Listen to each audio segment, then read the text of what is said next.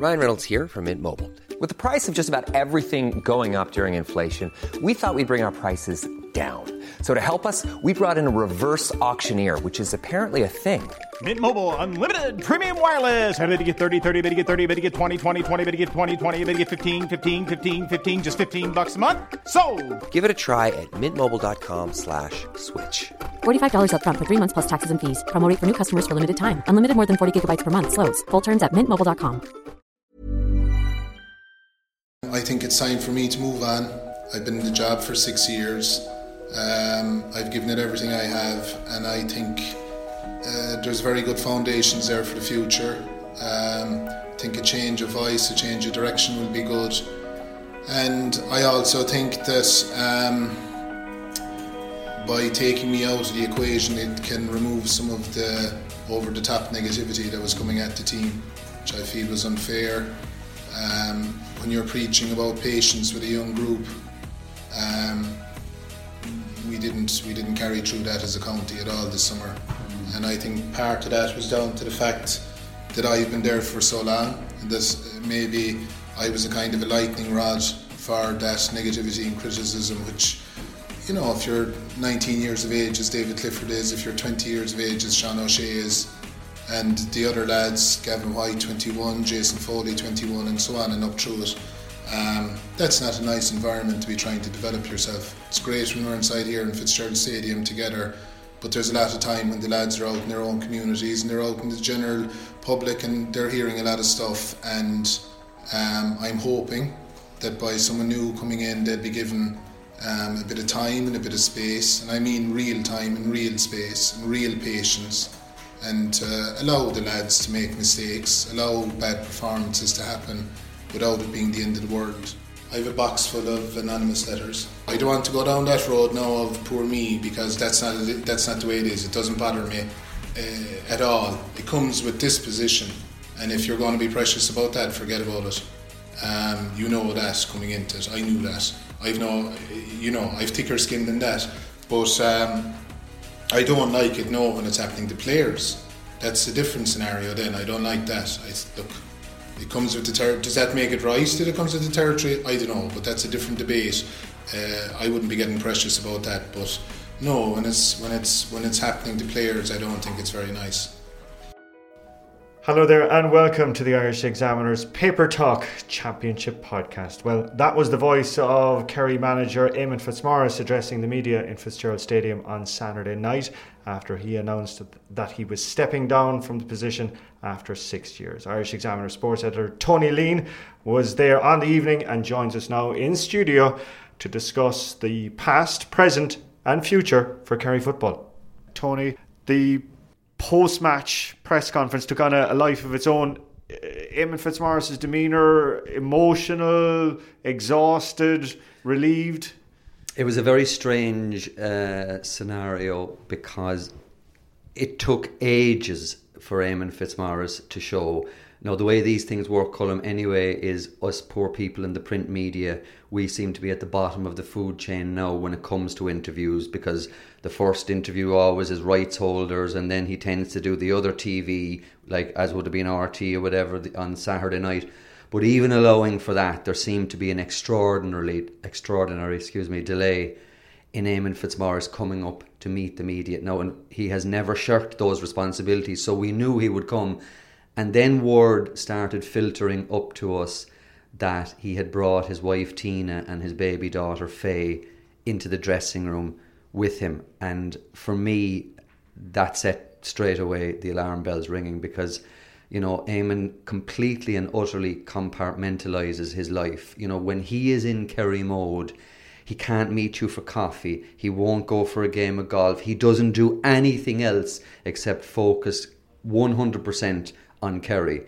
Wouldn't involve his family. So straight away, when I saw that, or when I was told that, I said to myself, he's gone. He's after actually stepping down. There's no other reason he would have brought his wife and his baby daughter into a, a dressing room when Kerry had just been knocked out of the championship, unless it was to say farewell.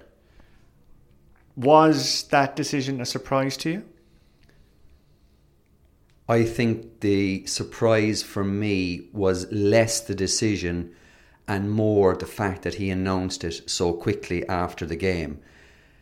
I, you know, from a newspaper point of view and everything, obviously it, it added it added great drama to the occasion. But I would think, would he not have been better off, you know, going away for a few days? You know, he could have batted away questions about his future, taking three, four, five days, and then, you know, maybe making an announcement via an email. In a sense, and Eamon is a very deliberate individual. He just doesn't do things, you know, in an offhand manner. I think he came into that press conference on Saturday night wanting to put the message out there about the issues that he has dealt with. I think the issues that the younger players have had to deal with, um, the criticism, um, the anonymous hate mail. I think he needed, or not that he needed, he felt he needed to put the issue out in the public domain and the best way he could of doing that was with a bank of microphones in front of him on Saturday night. And so, you know, people have said, even Colm Cooper said this morning in our own paper, you know, it was very un like it was, but I also feel he had a strategy in what he was doing. He knew what he was doing. And he, even if it was only for the benefit of the next guy, Colm, whoever is following him, I think he wanted to put it out there that the Kerry supporters are certainly a, a section of uh, need to get a little bit of perspective. Were you surprised by the level of abuse that he, he revealed? Well, uh, obviously, I'm not living in Kerry anymore, and I don't, you know, but I'm only just getting second hand.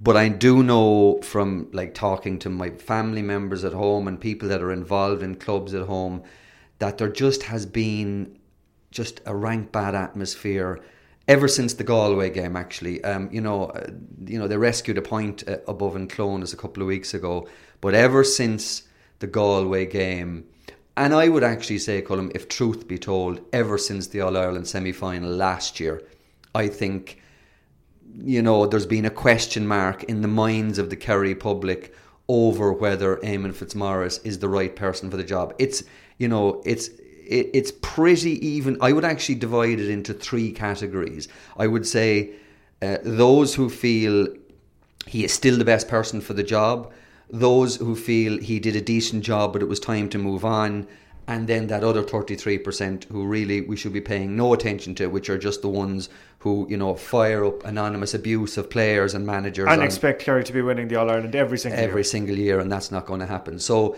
I would actually say genuinely the truth lies somewhere between the former 66% of people. Okay. In terms of the letters that he received were you surprised that a county manager in a county like Kerry that has delivered an All Ireland title, six Munster titles, uh, has rebuilt a team, was enduring that type of criticism? I'm surprised. I'm not surprised it happened in Kerry. Um, I think people need to appreciate that more too often Kerry football passion strays over the line and there's you know, an unrealistic expectation that, as you say, they should be winning All Irelands, they should be taking this great Dublin side down, and I just think like that that's just an uneducated view. But people, you know, unfortunately, and we've all been victims of it, and we're victims of it in our own business because we're on social media. The difficulty is that there's no regulation. You can say what you want. Um, you know, I mean, I actually saw a tweet that was put out there about Jack Barry uh, on on the weekend, which was a scurrilous tweet like about him. You know, I mean, the guy is a young lad. He's finding his way. He hasn't had a great Super Eight. There's no doubt about that. He still scored three points the last night, and you hope that he's able to laugh off that type of thing. Um, and I think Jack Barry, in that particular individual, probably would be able to laugh it off. But there's an awful lot of other people, Colm, an awful lot of players that wouldn't be able to laugh it off and would take that to heart. From Eamon Fitzmaurice's point of view, he is lucky in the sense of if, if anybody looks at Eamon's Twitter account, he hasn't tweeted in years. He keeps a mile off social media. He is one of those managers who actually, when he says, I don't read the papers, he's actually telling the truth. He actually keeps away from all media, all social media it doesn't really worry him and it is water off a duck's back to some extent because that's the type of individual he is. But you could clearly see the, his concern for the fact that it was actually weighing down the group, it was weighing down the younger players. And in all the things he said last Saturday night about his resignation and the reasons for it, I actually thought one of the most poignant is probably too strong a word, but one of the most interesting was when he actually said, Everything is brilliant and everything is great when we're inside in Fitzgerald Stadium on our own.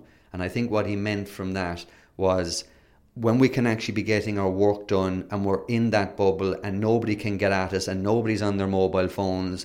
And that's actually what we meant in that headline when we were talking about uh, in the paper this morning. That's the irony. That in the end even though the gates are closed and everything like that you know this noise this bad noise still seeped through and still started you know getting the younger players down. And you could see in the performance column that there was a lot of players, especially the younger ones, were inhibited. And I think when you see the criticism over the last couple of days, you know, from former players about the lack of leadership amongst the senior players, that's what they're talking about. When the younger lads were tending to go back into their shell, it was up to the senior players to step it up mm. and actually lead them out of it. And, and too many of them, I'm afraid, didn't do that. How will history judge Eamon Fitzmaurice?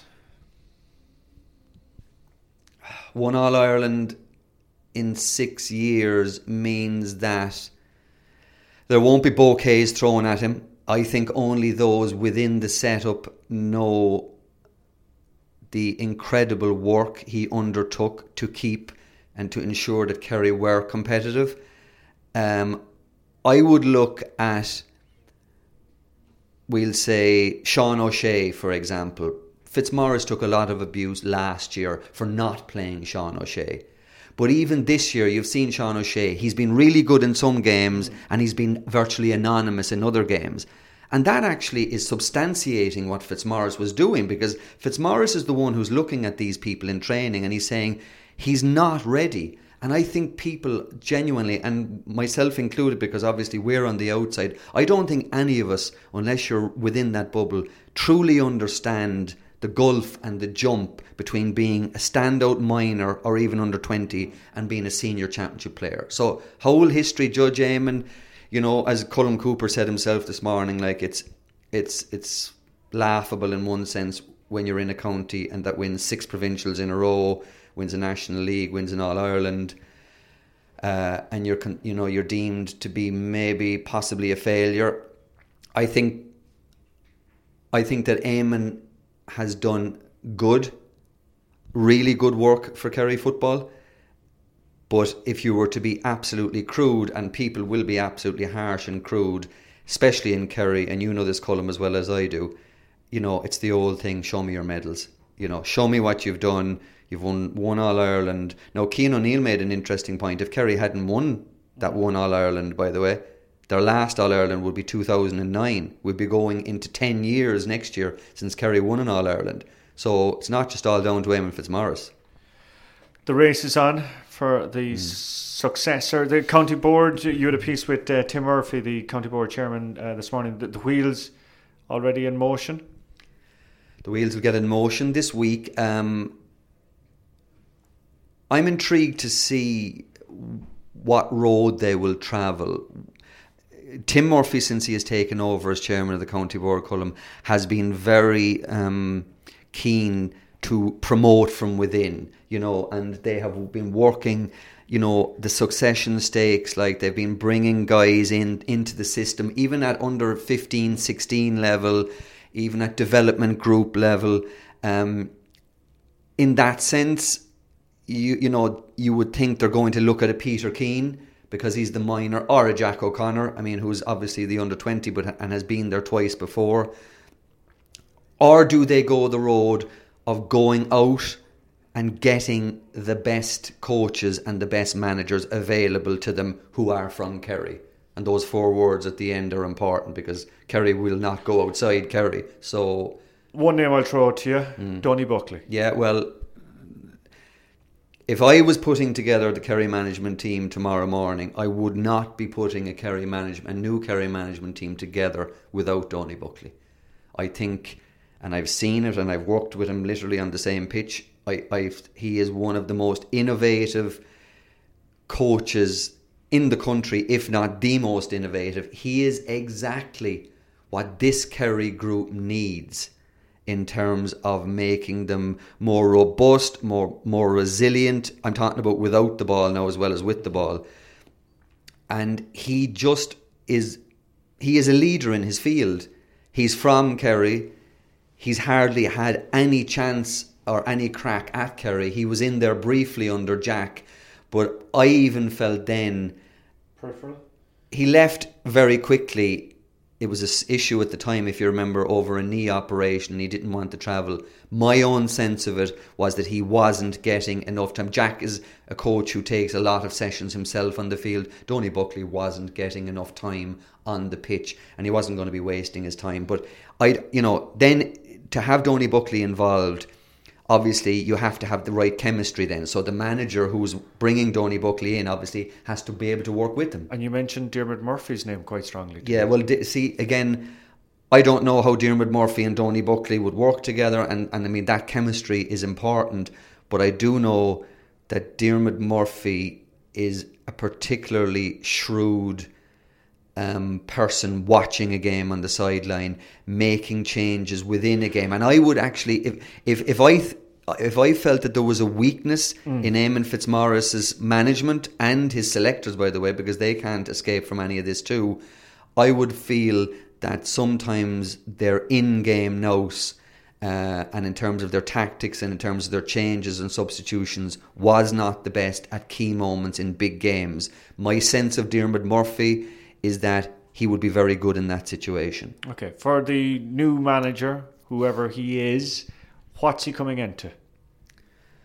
Well, there's still a very good group of players, um, and you will obviously, I think, going out the other end, you will probably have a few players like Donnchadh Walsh, maybe you know Kieran Donaghy. You know, maybe I don't know. Killian Young is still only 31 or 32, but he seems to have a, have issues with injuries. But you will still have the nucleus of an extremely strong squad, and you still remember got guys coming through uh, at the younger end, like back up into the under 20s. So, you know, the under 20s obviously weren't a mile away. They were beaten by Kildare, who went on to win the All Ireland at the weekend. Like, so there's obviously got, you know, I know that there is serious talent even in that. Um, like there's there's a great hand to work with there. You know, let's face it, it isn't it isn't like that when Fitzmaurice went in in 2013, like that he was struggling, really struggling in terms of what he had available to him. The new manager now has the nucleus of an extremely good squad, and it really, you know, you, you look at it and you say, well, what would it take, you know, to get Kerry over the line?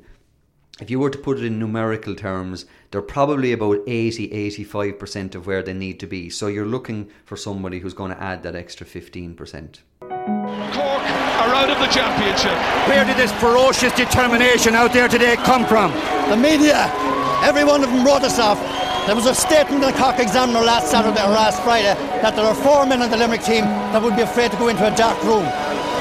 There's the answer today to those those four men gave. And, and you're that hurt by those remarks? Cer- I'm certainly I'm hurt, and the players were more hurt.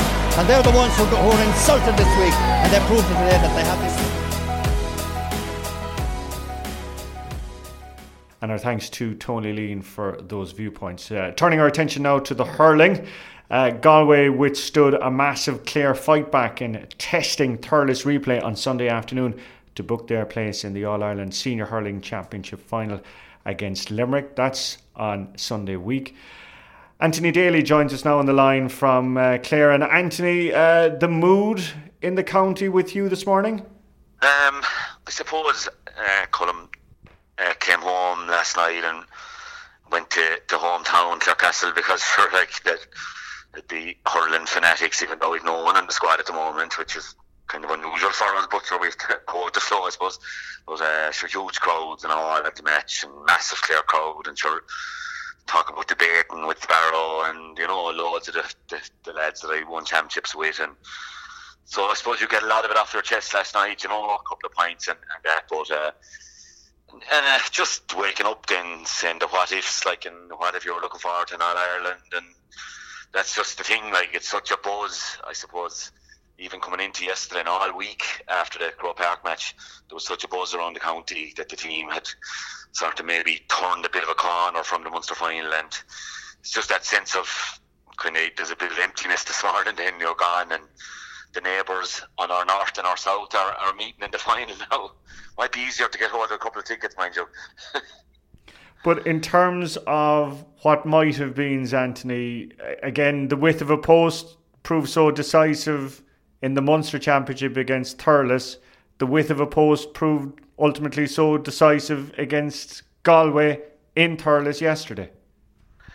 Yeah, you could you can point to that. Uh, I suppose Colin Butcher, you know, in the seventy-seven or eight minutes of a game like that, you know, the first half was poor enough game. Now, let's be fair, we're we're raving about hurling all year, and we, you know, we have to call a spade a spade. The first half was poor stuff, three from player from player, and but of course we got it back in the second half at spades with the the levels of excitement, the, the two clear brilliant goals, and the, the what ifs with Aron Shanagher. You know, he did everything right great ball from from Shane O'Donnell, who was incredible. I thought in that second half, and um, you know laid it off to him, shortened the grip. I had the privilege of coaching him for one year with the UL freshers, and great lad, like and a sieve for, for what you tell him, and uh, would would take it all in, but shortened the grip. And to scale, made himself big, and it hit off him hit off the back of his shoulder really, but came back to him and he didn't swing.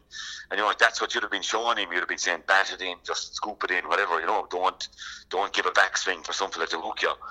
He does everything right, but it just comes off maybe slightly off the sweet spot of the hurley and hits the post instead of the back. And you can even see Shane O'Donnell last night watching the highlights, jumping up, you know, celebrating like. And I mean, how much different would that? Like that ball went out to the side, and it was cleared and Clare gave away a kind of a silly enough sideline ball for stepping out over the line, and uh, Joe nails the line ball. Whereas if it was the back of the net, you'd be reset for a puck out, you know, and uh, everything could be different. But look, this was a different game, like you know, in the sense that Clare had the squander mania column in the first half, you know, with the wides, and I mean that was Galway last week, so I mean that's what you could look at as well, and. Um, just saying it last night, even you know, to lads like when you're nine points down in games like that, you need nearly everything to go your way to get the result. And almost everything went our way. You know, we got two fantastic goals. I mean, instead, like oh, O'Donnell's goal, like I mean, like if Messi scored it for Barcelona, wouldn't be raving about it. Like to waltz in past the tree of that Galway full back line and drop puck under James to the net. It was an absolute genius goal. And Dougie, who was struggling a bit, I mean, Genie was nearly a replica of his point, like the way he burst through and billowed the net. And everything seemed to be going right, but yes, you know, things won't always go your way. And I don't know, and he said, like, and you alluded to there, we, we got that break against Tip. And uh, I suppose that break went against us yesterday. But when you're given the nine point start to the Galways again, two weeks in a row. It's mm. you need nearly everything to fall into place, and credit to Galway as well. I suppose you know I'd give great credit to Joe Canning. I possibly wouldn't have given him man the match. Top Park Mannion, outstanding. Maybe Whelan, you know, even Shane O'Donnell, but. Joe, you could see like he was only on his, you know, his last legs, like, and but talk about standing up when they really wanted somebody to, to, to bring them over the line. And I thought he, he, he did a whole pile of that himself. One dirty ball, chase back when he when he had nothing left to give, and, and that marvellous cycling ball. What about that explosive Galway start? We saw it yesterday. We saw it the week before. We saw it against Kilkenny. You know, what what is the problem then thereafter for them? Yeah, like was just saying in the column who seem to run out of energy a little bit, and and like even the explosive start against Kilkenny, if you go back to it, like Kilkenny brought that match back to a point. Now they did kick on well that day, but I would feel this year Kilkenny are possibly limited, you know, and especially with Walter injured that day.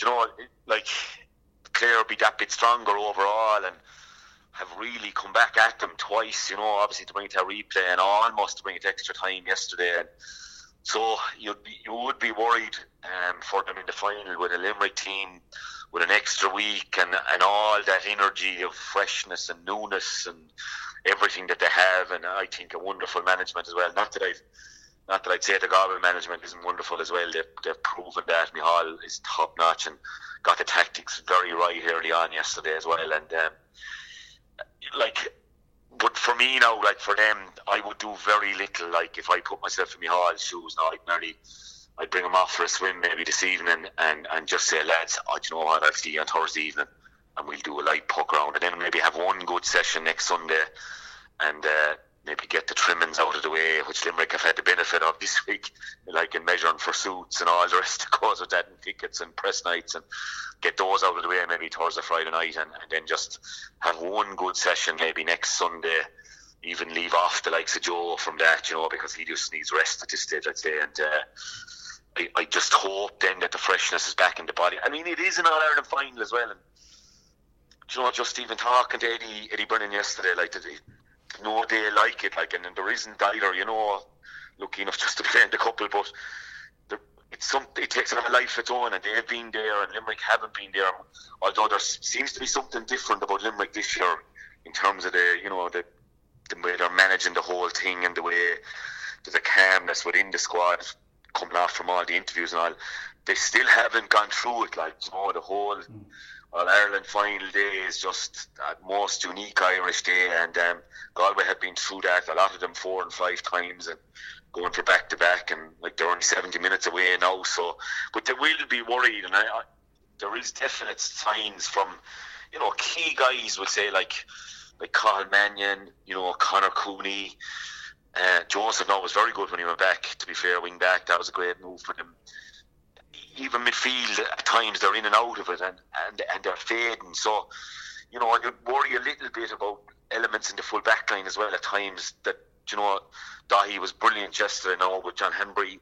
I know he's carrying a bit of a knock now. I, I knew that going into the game, but there is a few questions. And Aidan Harte, brilliant, you know, early on, and David Reidy, but Ian Galvin causing problems. So they have a few things to worry about. But look, at often you saw lads having poor quarterfinals and semi-finals and then coming out on final day and, and who could be the hero the next day? Maybe you know it could be someone from off could be a Jason Flynn off the bench and nail one two or something you know? So or for Limerick it could be a Peter Casey or somebody off the bench who we just come in and swing it for them. So it's a unique day, and they'll be banking on that and, and their experience. But you would you would certainly be worried, Colin, to answer your question. Why aren't they mm. nine ahead again? And you know, even we were out watching some of it in the terrace, but in Thurles, like it's not as convenient to Croke Park where you can come out and just sit down in the in the box and watch it. But in Thurles, you're literally on the terrace with the supporters if you come out of the box, and uh,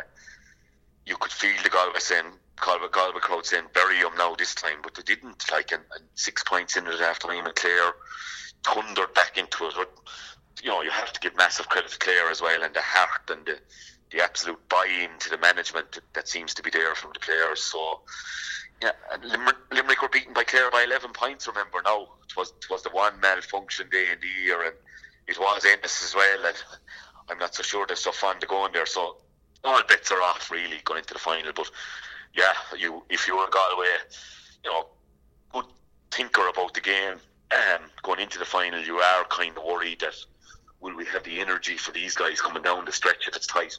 Yeah, following up on that point, if if you were John Kiely, Anthony, would you have left Thurles a bit more confident than you were when you arrived? Well, you, you'd have to say like he didn't know on the Sunday uh, Sunday morning last week, you know, that he was going to be in the final Colin. But I mean, for the other semi-final to go to a replay would be dream stuff for me.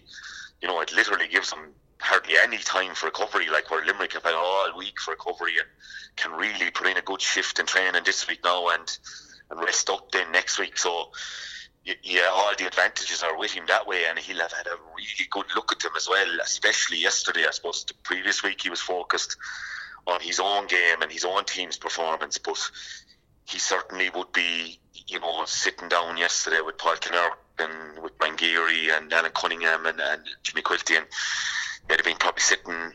What I'd like to do now, if I'd five in my management team, is I'd go, you know, maybe maybe bring Joe O'Connor with us and sit in three different parts of the field in twos and keep a few notes and then meet up today, this morning maybe, and say, right, what did you take out of it? And in, very interesting, different perspectives that lads would have and we, we did that with Dublin. We used to, I send Richie with someone, Richie Stakelum would maybe you off to some other part of the field, and myself and Shane Martin would watch it someone else, and I send you know someone else to someone Tommy Dunne and someone else to somewhere other part of the field, and we we compare notes then on the Monday. And it was very interesting the stuff that would come back that you'd say, "Well, God, did I see that at all?" Like, and you know that's that's kind of the way like when you're sitting together you kind of all agreeing with each other, aren't you, a bit? And, and uh, no, look, I think there's an awful lot to recommend Limerick in the final, but I, as I said, like finals are just Ireland finals, just they're a life well, of their own. And, we'll, and, uh, we'll be coming back anyway next week, and we'll ha- have you on the podcast yeah. uh, for an All Ireland final special. F- final question, Anthony, though, for Clare. Uh, disappointment naturally this morning, defeated in an All Ireland semi final after a replay by the All Ireland champions. Will it still go down as a successful 2018? I think I think it has to. I call them, your know, eight championship matches. Okay, like beaten twice by Cork and beaten by the champions, you know. So, but you know, had, had four massive victories and and uh, a fantastic draw, you know, and won the games of the year. So, but just the incredible heart and and you know, lads who had often question marks over them after probably the Munster final in particular, and maybe even at the start of the year after the league really put in shifts. I mean, fellas like Jack Browne, I thought, you know, a tremendous year, very solid. Couldn't believe he got a five in today's examiner, to be honest, um, in the ratings. But, uh, he, I, you know, I can't really answer an awful lot of questions all year. Conor Cleary bounced back from a poor Munster final to have three great games, I felt. And look, it didn't go yesterday in midfield for, for Tony. Like in some of the criticism of Tony, just is like some of the stuff Eamonn Fitzmaurice revealed to us, I suppose, on Saturday evening, like horrid stuff. Like Tony, Tony has been just immense for Clare and his club and his college and trying to be all thing, even club football. For last year's county final, trying to man midfield for Clondegad, like you know, it's an amazing. He probably needs a rest more than anything else, and hopefully he'll get that and be back fresh next year. He's very young, but Dave Fitzgerald for starting didn't have anything like the impact off the bench and but he learned as well, very young, you know, just just 22, and so you know, and Shanagher back like is obviously the the ointment. Like, can Shanagher now click on to be this this marksman in the full forward line? Maybe release John Conlon back out to wing forward or centre, and uh, that could you know clear. But like, look, Munster next year, new management in Tip, new management in Waterford. Uh, Limerick look like this kind of stone that's rolling eh, bigger and bigger, and, and, and Cork under 21s blowing everything out of the water. So, what three will come out of Munster again next year? There's, you might as well throw the balls into a hat and pull three out nearly. That level. So, yeah, it'll be all back to the drawing board, and that's the that that was the big heartache for Clare people last night. It's so hard to get back to the width of a post in approaching injury time in, in, in an All Ireland semi final to get back to that spot again, it's it's so difficult. Um, so that's the regret, but great hope, and I, I, I presume the boys could be given an extension now if they're any bit of a contract. I don't know the in the GAA, but you know, I there's no doubt that they're the, they're the men for the job, and if they want to tweak the backroom team in any way, I'd say they'll be given license to it, and hopefully. Hopefully, now the lads will take great encouragement and kick on because there was doubts over the last few years. Were we as good as 13 looked? I think they've answered a fair bit of that this year and um, can really look forward. Again, Ennis being able to host two games next year at home, I'll be that big Cork and tip. Um, like look at and we'll have Waterford neutral if they're not sorted out with the ground. So we'll have a good chance, and if we can get into that three again, sure. You never know, and hopefully, you know, never know. Could, there's an All Ireland in these boys again. I, I always believe that, and I'd be very hopeful we could get there. Final question, Anthony, and I know that was my final hurling question. Uh, this is a more general one. You mentioned Eamonn Fitzmaurice there and the treatment that he received just back from your own time in management. Did you get letters and calls from from fans or so-called fans? Yeah, I did. Um, I have to say straight out now, not as bad in Dublin as when I was manager of Clare. To be honest, you know your own are nearly the worst in some ways. Now, not look at ninety nine. But, but does that does that say more about where hurling ranks in Dublin than it does in the likes of a County Clare? Well, it, yeah, maybe about the Dublin hurling support was they kind of maybe knew where they were coming from. you know, and that there was a loan up. I mean, the year before I took over Westmeath and knocked them out. No disrespect to Westmeath, but you know, like it, they were coming from a low enough base. There was talent there, and then there was, although we were topsy turvy, we got a bit of success. But I still, I still got letters, you know. Um, but in my Clare time now, God, I used to get letters from a fella in Mayo, uh, an expatriate from Clare, living in Mayo. By God, he, and, and, and I remember saying it one night to Father Harry who had been manager of the 70s team, is that fella still writing letters? I thought he was dead, he said. You know, and I must have got a letter. And eventually I looked up his name on the phone book and found this kind of uniquely Clare name now. I could say the name now, but I don't want to because there's a prominent East Clare name. And, and uh, I rang and I, I said, is that John? And he said, it is. Who's this? I said, if you ever send a letter to my house again, I personally drive to Mayo and meet you at your front door, kid. I says, because I said, "I look, at I'm not doing this only for the love of it." But like you know that, yeah, I got loads. I should look at you, be just afraid for your family as well. And I remember, you know, after we drew with Wexford with the Dubs in, in, in 13, and you know, I'm, not saying we got a bit of criticism in the Sunday game. We were so poor, and I even said it to the the wife and the three girls. I said, if anyone says anything in the stand here, no, lads, they don't mean it personally. You know, they, they just care about Dublin hurling and just try and ignore it. They don't. They're not really having a go at your dad. I said the girls are young, and um, I said, you know, it's just, it's just they're passionate. I said, and don't just look and forget about it. Let it in one. And then I remember saying it to my eldest lady afterwards. Anyone saying, no, Dad, no said a thing. So I like, you know, it's, they weren't. The Dubs were, I suppose, just Clare. I suppose had come off that period of the '90s where we were relatively successful enough uh, in, in national terms, and then we had near misses when I was manager, I suppose. And um, yeah, I got I got a lot of letters around then, and but of course the days. Oh, were, were, were, many of them signed, Anthony? Yeah, they, there would be maybe twenty percent would put their name on it and even put their phone number on it. And I remember ringing one guy and had a great chat with him. I had a great chat with him, and, and he said, "Look, I just wanted to give you my couple of opinions, and I didn't want to be hiding behind anything either. But most of them, you know, C. O'Connor, Cork Examiner, found out know, again. You know, or you know, L. Ryan, Tipperary. check check out the amount of L. Ryans in Tipperary, you know.